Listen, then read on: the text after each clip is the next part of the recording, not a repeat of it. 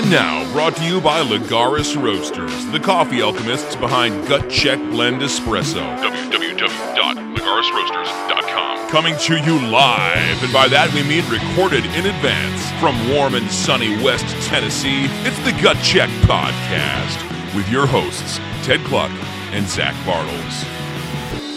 Hey, welcome to the Happy Rant Podcast. I'm your host, Ted Kluck, joined as always in the Arnold Kluck smoking room uh, by my good friend and partner in radio, Zachary Bartels. Who's And, making uh, an enormous mess yeah, unbelievable. smoking room. Who's surrounded by ash. like a little boy You're like a toddler. that's smoking cigars. yeah, which is- exactly. Which is a funny Which is a funny mental image. It Yeah. really is. Yeah, yeah. Baby, why? Ah, this is out. Why did I have the happy rant on my mind? Why did I start the show in that fashion? I think it might be a discovery we made on t- interwebs. Yeah. Let me let me uh, let me just say this. Let me take a moment to think about how cool it is that we have that we have creative products out there. You and me, we have books, we have podcasts, and that other people, other entities whom we've never met, want to make ancillary creative products based on us, like T-shirts and coffee mugs and Want is a strong Um, word, but yeah. want. Uh, yeah, like thought of. Well, no, thought of is a strong word. Uh, at any rate, uh, I excitedly shared with you recently that Missional Wear has a Gut Check Army T-shirt that they've put together. It looks very nice. It's a very handsome Peter T-shirt. Peter Voth is who's the master of all things graphic in the world today. Yeah, I got to meet this guy. You're high on this this Peter Voth. Dude, he's amazing. He, Yeah. Like everything Crossway's doing, everything everybody's doing. This guy's the, He's the, the guy. center of it. He's the Yeah. guy behind the guy behind the Holy guy. is what cow. I'm hearing. So anyway, Peter Bo- Peter Voth Peter Voth made this incredible uh, Gut Check Army T-shirt, and you a moment ago went online and tried to find it. And I uh, asked how you knew about it, and you yeah. said someone just told you about it. someone, yeah, someone like emailed me a link like directly to the shirt. So I just popped it open. I'm like, ah, cool. And uh, that was the end of it. But but you tried to find it in conventional ways on the uh, Missional Wear website. I was looking for maybe an announcement they'd made on Mm-hmm. Twitter, Yeah. and what I instead found was I found it on its its actual page, Yeah. amidst the collection of which it is a part. Okay. And, And what collection is that? It's called the Gut Check Pot. No, wait, that's not it. Uh, it was on a page. It was on a page called Happy Rant Podcast. in the midst of other Happy Rant products, as as though the the gut check army t-shirt was like a like a nephew of, like a of spin-off. the And nephew. it was like the shirt nephew of, of all the happy rant gear and uh By the way, like Ted's house, Yeah. his new house is like essentially just furnished with Happy Rant stuff. yeah every all the all the all the dinnerware flatware you know. so much Happy Rant stuff here. Did they send you like all that stuff? they sent me a huge box yeah huge free box of happy rant gear um He's just turning on the fan. That's why he sounded like he's getting far away because it is thick in here. It's thick with smoke. it is we're gonna Thick pop the door ideas. open yeah thick with ideas thick with enthusiasm thick thick with um confusion, as to confusion why. vis-a-vis the the shirt situation, the missional wear situation. So, missional wear, if you're listening, and I, how, how scale of one to ten likelihood of missional wear listening? Um, I would put it very low, but likelihood of uh, maybe some of our listeners like poking them. Yeah. little poke, eh, pretty high. Pretty high. So, missional wear or members of the Gut Check Army, um, what would it take to get us our own page? So that we don't, so that the Gut Check podcast doesn't feel like the the, the nephew in a in a swag sense of the Happy Rant podcast. Who do I have to Yeah, ask, if you will? ask around here to Yeah. get to, to get a, to get our own dedicated page. Uh, also, let Missional Wear know that you would like some other products with the Gut Check logo. And, and you can you can really back up Yeah, that statement by buying the T-shirt. that's it. In yeah, one you of can the really 14,000 underscore the colors. statement. Yeah, yeah. They do have a lot of colors. As you look at those colors, baby, what uh, what color could you see yourself rocking in that What I, t-shirt? I like the green that they default to because it looks military and it's a it's the army. it looks kind of like the color that John McClane's wife beater turned into and like the the final third of Die Hard. It's called McLean green. It's called McLean Green, exactly. I um, or I like I like dark orange type T-shirts. Uh-huh. I like brown T-shirts Yeah. with the lighter writing on them. Yeah, yeah. I don't know. I'm gonna get a few. I think. I, I wouldn't mind if one showed up in the mail, That'd be nice. but I'll it? buy them. I don't even care. Absolutely. If it, if that's what it takes to get the gut check page up, Absolutely. I'll, I'll buy. I'll I buy product. So you you mentioned that like my entire home was furnished with Happy Rant swag. I want to get to the point where every article of clothing I wear is is uh, is branded clothing from my own projects. Nice. So gut check t-shirts, Happy Rant t-shirts. I want jeans. Missional Wear, Jeff. I don't know if you're listening. If you do jeans, um, we we should talk. You know, let's talk about a jean brand. Um, I want to turn. Gut check denim. Yeah, in in five years, I don't see us doing books or podcasts at all. I see us just running a clothing line, Mostly jeans. mostly jeans. exactly. Maybe some shirts, but denim shirts. Denim shirts, absolutely. Denim on denim. I remember those days, by the way. Denim shirts. I do. I remember denim shirts. I was where were you at of vis-a-vis the denim shirt? I was wearing them regularly. I can see that. Khakis, Yeah. denim shirt. Sometimes, though, the denim shirt was open to reveal the t-shirt beneath. Remember Mm-hmm. Very nineties. Very, very nineties. And what was the t-shirt beneath, if you don't mind me asking? Oh, a Christian t-shirt of some kind for sure. Oh, really? Like Yeah. Lord's Gym kind of thing? No, no, I, I was I was doing the really that was an '80s one. I was Yeah. doing like the uh, I remember the one that I wore a lot. It was Yeah. kind of a maroonish color, Okay. and it's and it looked like an eye chart, Okay. in that it had one letter, then two, then Yeah, they got smaller and smaller, and uh, it was kind of blurry. Remember that blurry font when that was new, and it said Messiah. okay. Which now I look at pictures of me wearing that and think, am I claiming to be the Messiah? Yeah, But I got it at, Yeah, at Family yeah. Christian Store, so there you go. Okay. There you go. Yeah, I never really felt entirely comfortable in the denim shirt. Really? Yeah, yeah. I don't know. I tried it a couple times, um, and it never really took for me. Was it like hard to find one that just fit over your frame, or That was part of it. Yeah, that was part that of it. doesn't have any give to it? It doesn't Denim. have give, and it was always a little snug through certain areas. And uh, Uh-huh. You know what I did though? This is a sad thing that I think I revealed to you a while ago on the program. Um, when I was in my real big like college football, I lift weights phase. Did I tell you what I did with my shirts? I You, did. you did. Yeah, I did. I I revealed this. Say it again, though, Ted. I would cut the sleeves out of like a flannel or a denim shirt and wear it over a t-shirt. wear it over like a tight t-shirt. Subtext: I lift weights. Wait a minute. So the the I didn't I didn't picture this properly. The the sleeve of the T-shirt would be? Was going intact. would go down Would go beyond down beneath the cutoff. Oh. Yeah. I was seeing you somehow with a with a sleeveless T-shirt too, so you're walking around with your shoulders exposed. No, no. So the, the the the shoulder was cut out of the denim shirt, let's Uh-huh. say, and then I would have a fully intact T-shirt on beneath that, but it was always really tight. So it was really Okay. like kind of bicep uh, exten- extenu- accentuating is the word I'm looking for. I'm good with my words. extenuating, accentuating, whatever. extenuating circumstances. Ex- dude, Yeah. that was your nickname, actually. That's they, right. they called him old Ted extenuating circumstances Kluck. You know the T-shirt I was proudest of in that phase. What's that? This is sad. Stop me if I've revealed this to you before. Maybe I have. It was black and it had the word power written backwards, such that when you look into a mirror, it has it written forwards. Which to me, the subtext there is like jocks couldn't like flip it in their mind, Yeah. but That wasn't the subtext to me. I'm sure it wasn't, yeah. 1995. Yeah. and, and, and I wouldn't have dared suggest that to you Yeah. in '95. I'm sure, but uh, so you would look into the mirror with your your dead Yeah. Garfield eyes yeah. Oh yeah. and be like, huh, "Power." Yeah. Exactly. What was it? It was just like you were power, like or I was power. I was I was the personification of, of the word power written backwards Nice. on my black T-shirt. I still assert though, and I, I sense that there's some doubt in you. I still assert that we would have been friends. I like to think so. Too. I, I I can't know what you were like, Yeah. but if you say that you you underneath it all, Yeah. you had the same kind of fun-loving, uh, friendly kind of. I did with my friends. I was less outgoing back then. Like I was only like this with a couple of people. Okay. But you would have been one of those people. I'm I'm fairly confident of that. You know what I like to think about once in a while? what? There's a decent chance. There's a, there's a almost 100 percent chance you and I were in the same room a number of times. Um, oh, when? Well, like at chapel and stuff when I was visiting my Oh, sister. yeah, you used to she, visit your sister. She overlapped with you at Taylor. Yes, that's right. And, and undoubtedly also, well, maybe not with your, your wife because, I think she overlapped actually more with my wife than with me. Yeah, I guess she's so. a couple years older, right? yeah. Yeah. She and Bill were like in the same grade, or I don't know. Yeah, yeah. Yeah, so yeah. My, my my sister and her husband Uh-huh. actually were classmates of Ted and his wife, Yeah. and uh, so that means probably. I mean, there's a, a good chance. Um, I You would would've been laid eyes room, on you, like in the I- cafeteria. yeah.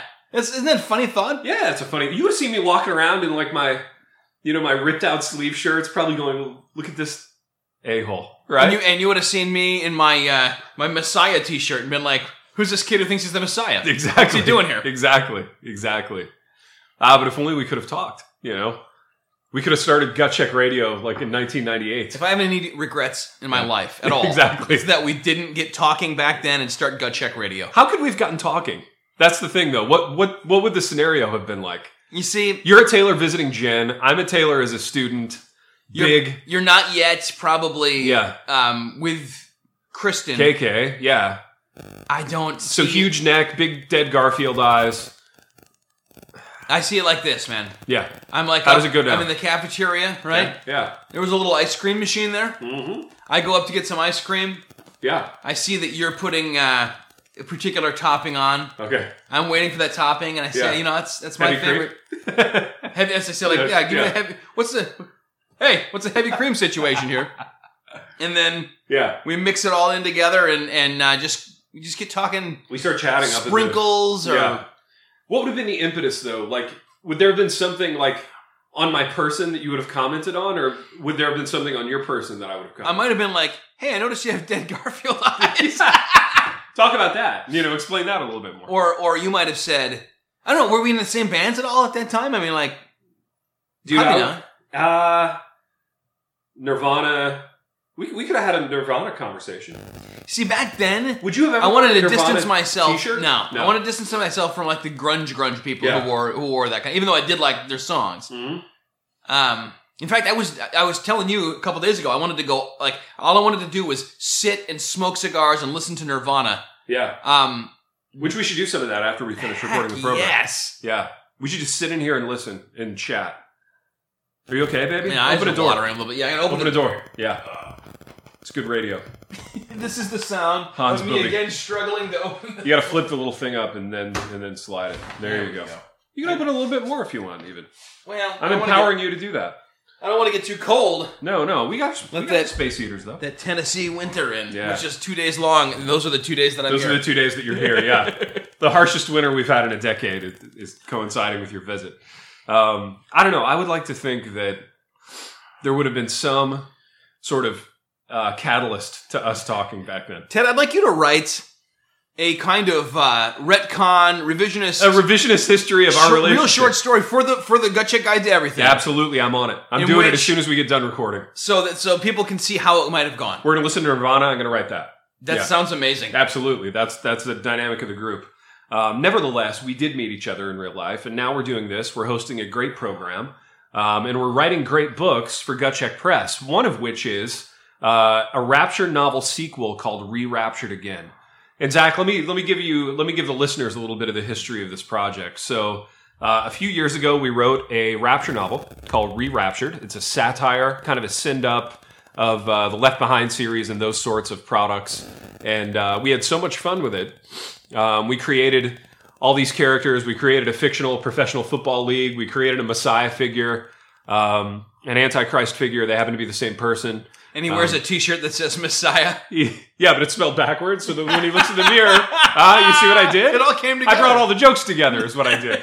That's a really I love satisfying doing that. feeling. Yeah, Yeah, oh, it's a great feeling. Uh, in fact, in just like a regular conversation, Mm-hmm. if near the as it's nearing its end, if you can loop back in the first thing, that's you know- always the best. You know who's always impressed when I do that? who's that? My students. Yeah. Because I don't think millennials like work that way. You know what I mean? Okay. I look at a conversation as a as a or a lecture or whatever is like seeing how many like connections I can make so that I bring the whole thing like to land at the end. You're, you're painting a picture. I'm painting a picture, and It's I don't cohesive. think it's cohesive. I don't think they think like that. Uh huh. So whenever I do it, they're always really like kind of excited. They're like, wow, Yeah, this guy actually thinks about what he says, and then he says it, and it, it all clicks together. yeah, it's funny, man. It's funny, baby. I was talking about re-raptured though, and re-raptured again, and how much fun we're having writing a sequel to the first Rapture novel. And one thing that I would like to have happen this weekend, while you're here during like the winter of Tennessee's discontent, is um, is for us to to break some more ground on the sequel. Sounds So, good to me, man. We're in Gut Check Literacy Month, in which we're giving you chapters of the sequel, but we're not yet finished with it. We're probably about halfway into this thing. So if, you, if you think that sounds brave, you're is right. brave. Yeah, it is brave. if you And think we that we're brave, kind of progressive, forward-thinking writers for doing it that way, then you you would be correct in that. If you think the word brave though is a little bit weak for what we're doing, you're also right. But, but Mm-hmm. Yeah. we haven't the the right word doesn't exist. Right. If you if you think that the right word doesn't exist, you would also be correct. if you think that you would like us to start reading the chapter now and, and stop kind of introing it, um, you would be correct in that too, because that's where we're at. Yeah, Um, and we're gonna read two. We got one of Ted's two and one of mine. Yeah, And I have in my hand, Zach, um, I have a device, a very special device. it's a beautiful device. It dates back to about 2004. I'm guessing. Yep, yep. So what I've got in my hand is oop, eh, the thing. The thing went away. The, It's the- up here. The, the chapter Uh. went away. Um, what I have in my hand is uh, a device called the Palm Tungsten. And if you've never used a Palm Pilot, um, it means that you probably weren't around as an adult in the early 2000s. Yeah. This feels nice. Ted, did you have a Palm Pilot? I did. Yeah. Really, I wish you still had it, I did. Yeah.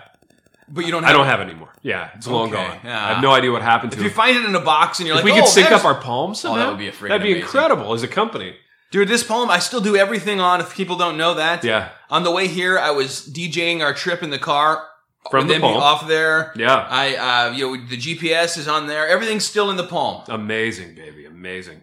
You've really maximized. I, I feel like we should get a Palm sponsorship for the program. Are they still around as a company? Answer me no, that. they were Okay. sold about nine times, and now Okay. if you go, this is interesting. If you go to Palm, dot- this isn't interesting. Never mind. No, tell me. What, what happens if you go to Palm? If you go to Palm.com, it says coming soon. It has the Palm logo. Yeah. But it's been like that for like four years. The Okay, first time I yeah. saw it, I got all tingly inside, and then I realized somebody bought the name and they're not doing anything with it. so is what you're feeling at this point like the realization setting in that nothing's coming? Nothing's coming. Yeah, it's it's yeah. over. Except that's all right because I can just hang on to this one Yep. forever. And Ted, you know what's really exciting to me? A friend of mine. Well, you okay, man? Mm-hmm. Yeah, yeah, I'm okay. Ted just was trying to light his cigar. I had a he actually- complicated lighting situation here with my with my cigars. He actually lit his thumb. Yeah, I lit my thumb as it turns out, but I'm okay.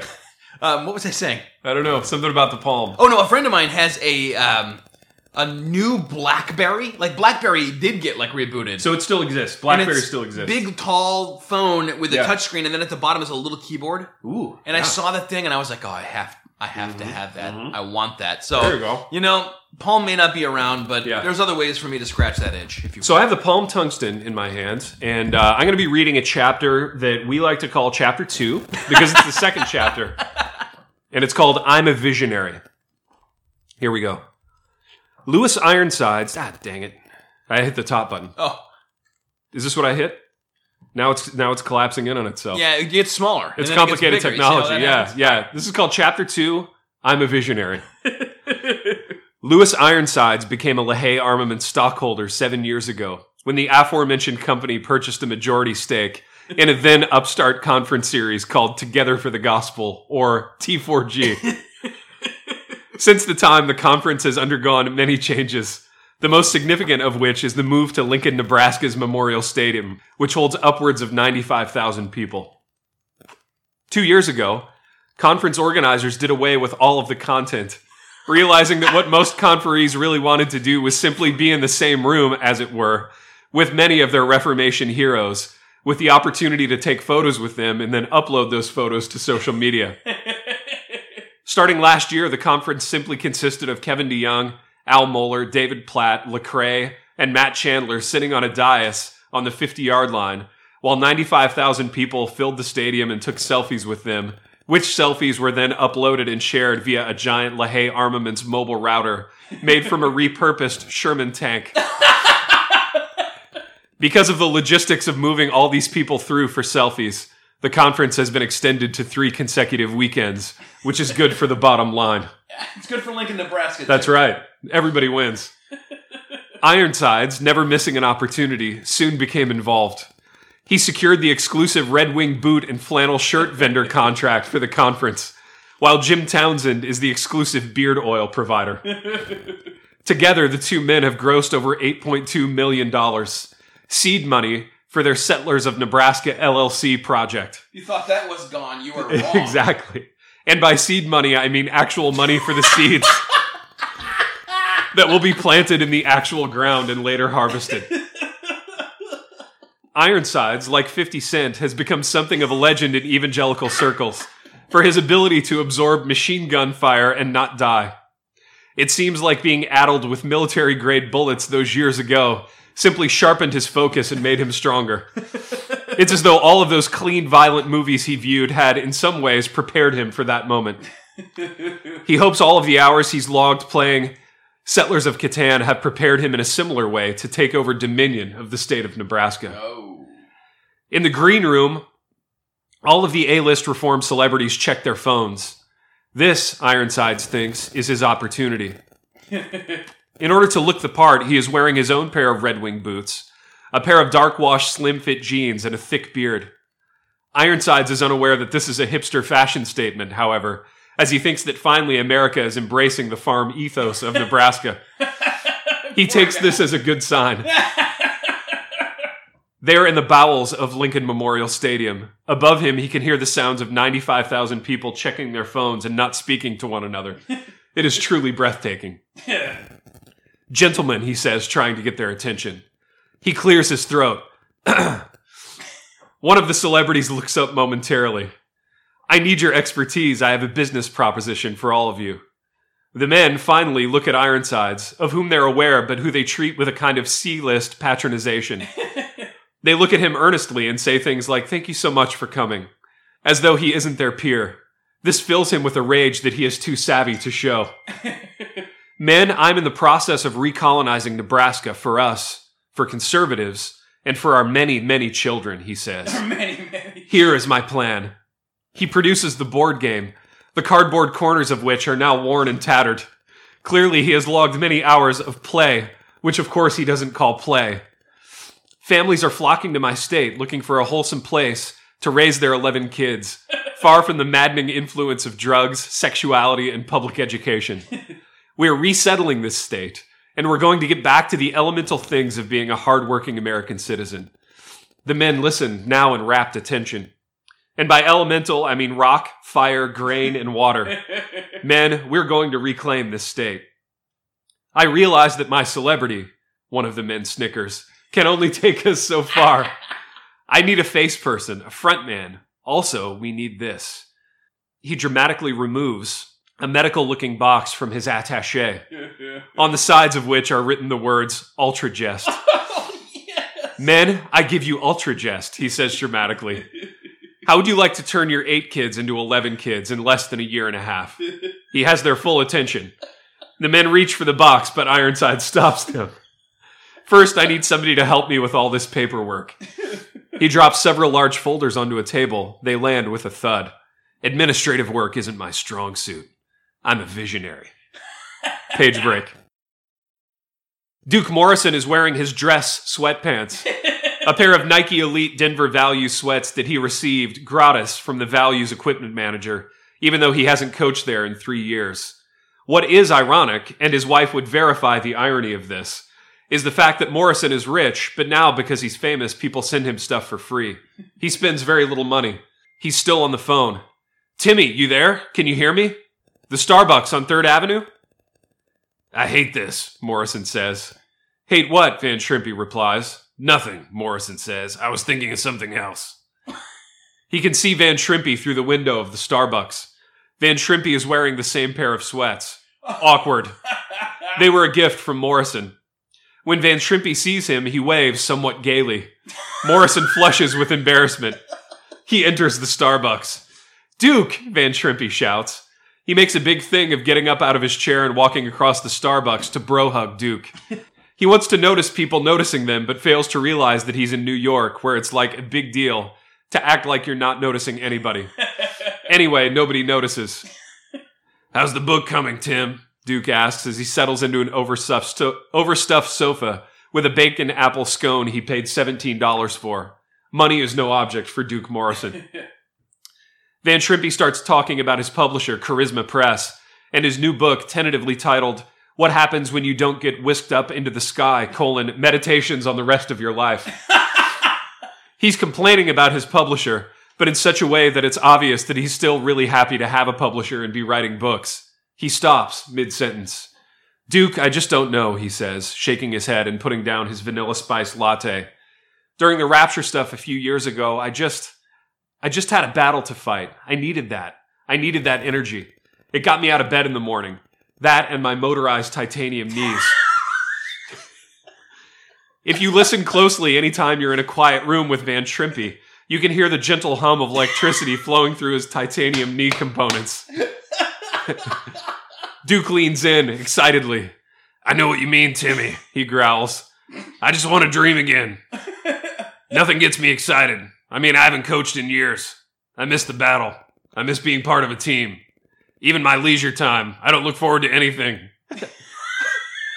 I don't look forward to movies. I think I was in a really dark place when I wrote this. I could kind of relate to it. His voice tails off as he stares off into the distance. Duke is a loyal white mocha man. Even those don't get him excited anymore. Remember when you beat me up and restrained me with athletic tape under your desk? Van Trimpy asks wistfully. A skinny Brooklynite with gigantic blue glasses, sipping coffee out of a mason jar, looks up from his MacBook and raises an eyebrow.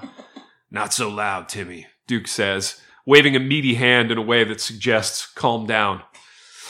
That sounds like a gay thing. remember where we are. But yeah, I remember. He smiles. Morrison reached out via email shortly after the beating and the non-rapture. He felt he felt bad, but he also realized that after coaching and stuff ended, he didn't have any guy friends. They start.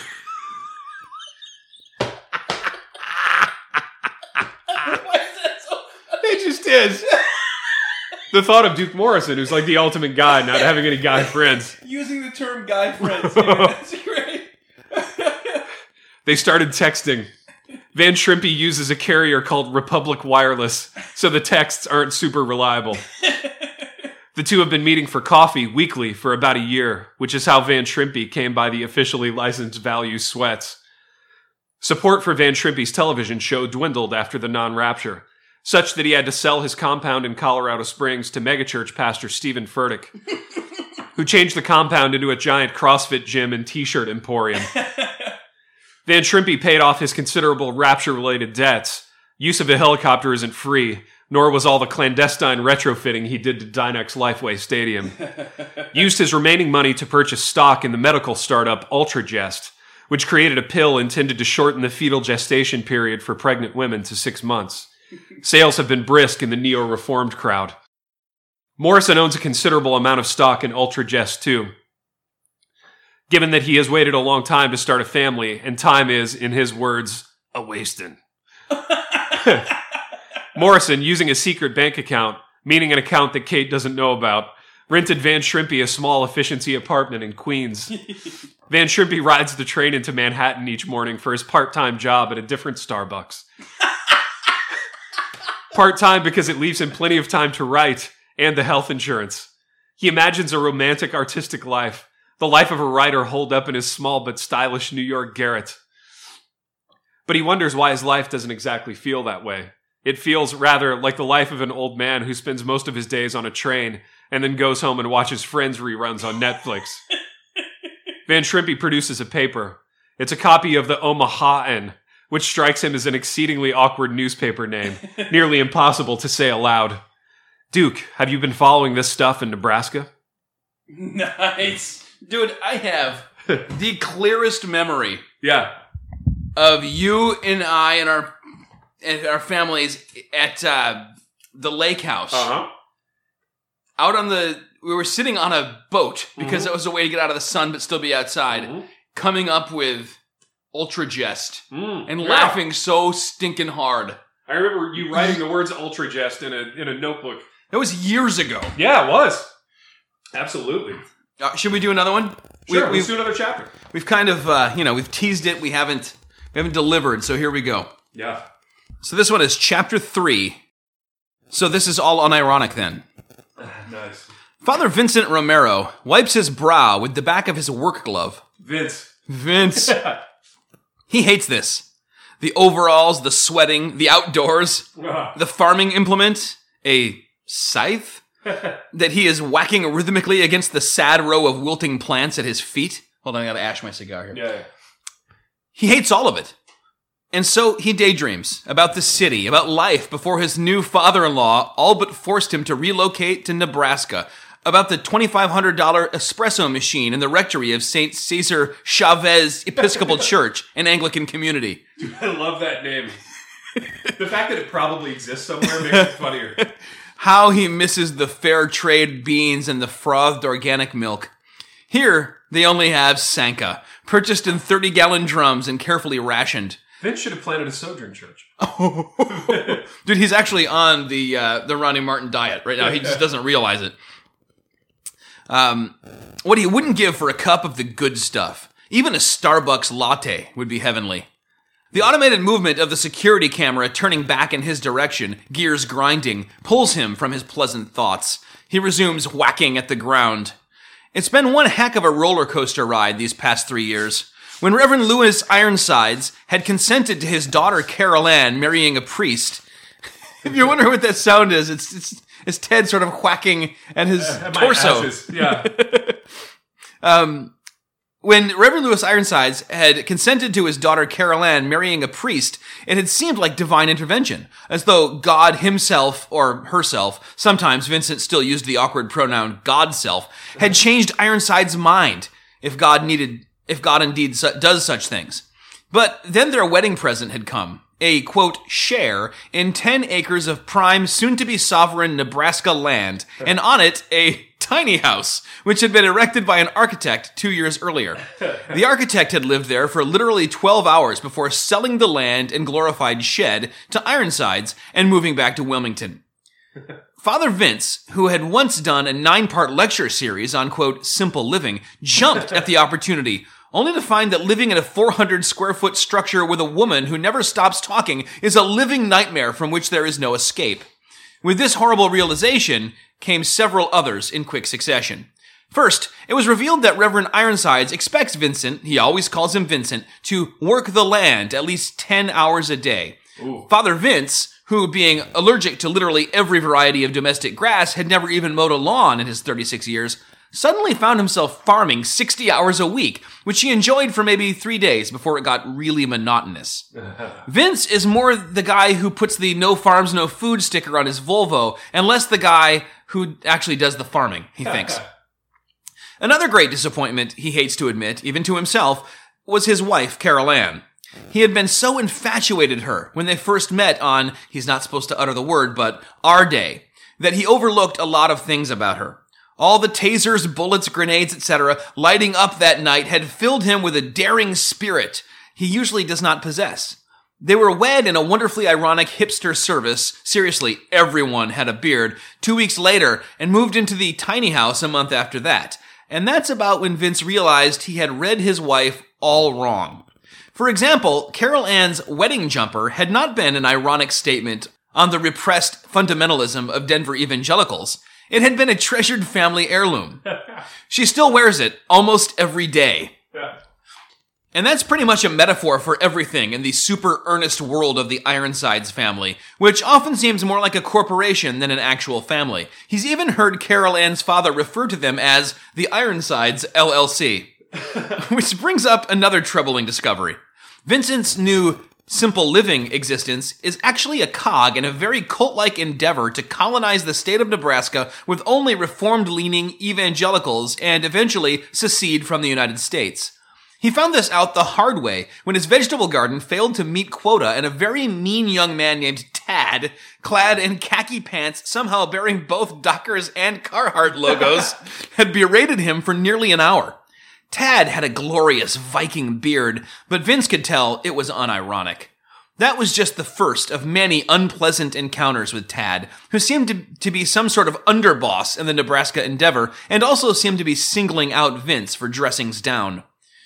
But just when Vince was considering seeking an annulment and heading back to Denver, everything changed. Mm. It started when Ironsides gave him three pairs of Red Wing work boots for free. He had himself gotten them for free from Jim Thompson, a Red Wing rep. Father Vince had always wanted a pair, but could never quite justify the purchase. Now he has three. Then he noticed a shift in the sort of people moving into the many new tiny houses popping up all around the field. More and more, they were hipsters seeking a communal life of simplicity. Reverend Ironsides clearly could not tell the difference, but it meant everything to Vince, who quickly became their de facto leader. The fact that he was a priest, yet both married and pro gay marriage, made him something of a hero. They all got really serious looks on their faces when he said things like, spiritual but not religious, or Ooh. speaking into the space.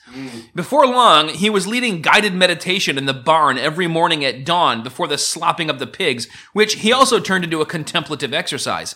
And when he learned that his two closest neighbors had large trust funds, the group abandoned farming altogether and started scheduling regular deliveries of organic vegetables, when Ironsides and Tad were busy elsewhere, of course. For almost a year, life was good.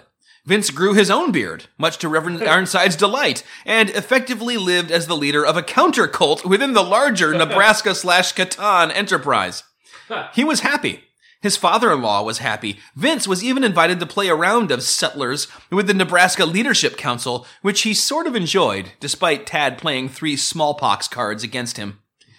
And then the roller coaster came back down, as all roller coasters eventually do. Someone high up got suspicious of their bumper crops and installed the cameras. Tad explained that New Nebraska would be completely surveilled through closed circuit TV and that this was just the beta test, but it meant that they had to spend hours out in the field again, at least pretending to farm. Recently, there had been late night talks among the siblinghood of peace and equality, that's what Father Vincent's followers called themselves, about leaving this place and buying some land in Vermont. But Vince has never been much for taking chances or confrontation, of which there would inevitably be plenty. From the door of their tiny house, Carol Ann waves, grinning. She was, she has, ac- she has appliqued yet another flower onto the jumper. The smell of cooking pot roast turns Vince's vegan stomach, as does the sound of yet another Gaither homecoming video, an ever-present soundtrack to their lives. He can't take much more of this. He wishes someone would yank the band-aid off for him and get him out of here. Perhaps his old bishop will track him down and offer him a new assignment in a gentrified neighborhood. Or maybe he'll slip and fall into the harvester and become fertilizer for the crops. Mm. Both are appealing in their own way. Dark thoughts. Poor Vince. Poor Vince, man. As if on cue, Vince's phone rings in his pocket. He drops the farming implement and answers it. Hello? It is I. Ooh. Vince feels his face go white. That accent. Josh? I mean, Rabbi Pastor? It's so good to hear your voice. You can call me Josh. For now. And it's good to talk to you too. How's married life treating you? It's great, Vince lies. How are things with you? Exciting. I'm in New York City. Got myself a little apartment in the basement of a tattoo parlor slash hookah lounge. nice. Jealousy fills Vince's chest like poison gas. Mm. Sounds cool. Yeah, it is. How's my old friend Louis Ironsides coming along? I haven't seen him since, you know, that night. He's well, I guess. I I don't see him very much. Let me get to the point. I was calling to see if you might want to join me here in the Big Apple. I've got a really exciting startup going, and I could use a guy like you. But it sounds like you guys are pretty happy there in Nebraska. So, what kind of startup? Let's just say it's big. World changing, even. I need at least 20 people on my launch team. I can't give you too many details without a commitment from you, and frankly, it's not the sort of thing Reverend Ironsides would approve of. I I really don't want to mess up your relationship with him. This is legit, though, right? Not like, you know, before? The young priest still has nightmares about Van Trimpy slamming him into the wall and knocking him out cold with a brick. Vince had a rough time in the last one. Yeah, poor- Vince is always on the Yeah. receiving end, you know. No, not like last time. Josh chuckles. I'm over all that. This is like the opposite of that. hmm. Your timing is actually pretty good here, Josh. I've been thinking about a change. Let me sleep on it. Call me tomorrow. Sounds good, Vince. I've got to go anyway. There's a slam poetry event upstairs I want to attend. Talk to you tomorrow. Okay, bye. Vince pockets the phone and fights the urge to swing the long blade of the scythe at the whirring security camera. He needs to talk to the siblinghood. Mm-hmm. Altogether, there are 11 men and 10 women, just what Josh said he needs for the startup. And even if that goes nowhere, which he frankly thinks is pretty likely, they'd still be out of here and in New York City. But if something did come of it, whatever it was, he really wouldn't mind getting under Ironside's skin. And one thing's for sure when and if he goes, he's bringing those three pairs of Red Wings with him. Ooh. Section break. Josh sets his phone down on the desk, which takes up a good quarter of the studio apartment. He can't believe he pays more than two grand a month for this place. Let me see him, he orders Darby, grabbing at the laptop. Grainy footage of Vince scratching his head and staring at a feeble crop fills the screen. Yes, that's right, Vince. Mull it over. Feel your discontent. You don't want to live there. You want to come work for me. You want to bring men like Ironsides to their knees. I hacked into the video feed just like you wanted, Darby says. Can I go now? His wrists and ankles are shackled to a heavy chain, which is bolted to the floor. I swear I won't tell the cops or anything. No, not yet, Josh says. Give me a few more days to replace you, then you can go back to working at Radio Shack and plinking around with computers in your basement. Darby frowns. They closed my Radio Shack last year. Good. See? You've got nothing better to do than help me. And I said I was sorry about your head. How about I run to Panera for you? What can I get you? Section break. Carol Ann is on the phone when Vince comes in for dinner. He knows it's Ironside on the other end because she says daddy like every other word. Mm. She's thanking him profusely for something. Vince lays down on their couch, which is also their kitchen counter. Every, everything serves at least two purposes in a tiny house until she hangs up. His mind is racing with thoughts of New York, poetry slams, tattoo parlors, and soy lattes. I've got great news, honey, she chirps. Daddy's given his blessing for us to consummate our marriage. Vince doesn't remember sitting up, but is suddenly on the edge of his seat. He has? That's right. He says it's time for us to start a family. Isn't that great? The room is spinning, but Father Vince can still make out the words on the bottle in his wife's hand. Oh, Ultragest. nice. What's the next chapter, baby? It's uh chapter 4, a bedroom full of secrets. I love it. I love it. Folks, that is Gut Check Literacy Month, and that has been two chapters of Re Raptured Again. It's back. We're back to work. We're back to our roots as writers and as book publishers, and we will have more product for you next time.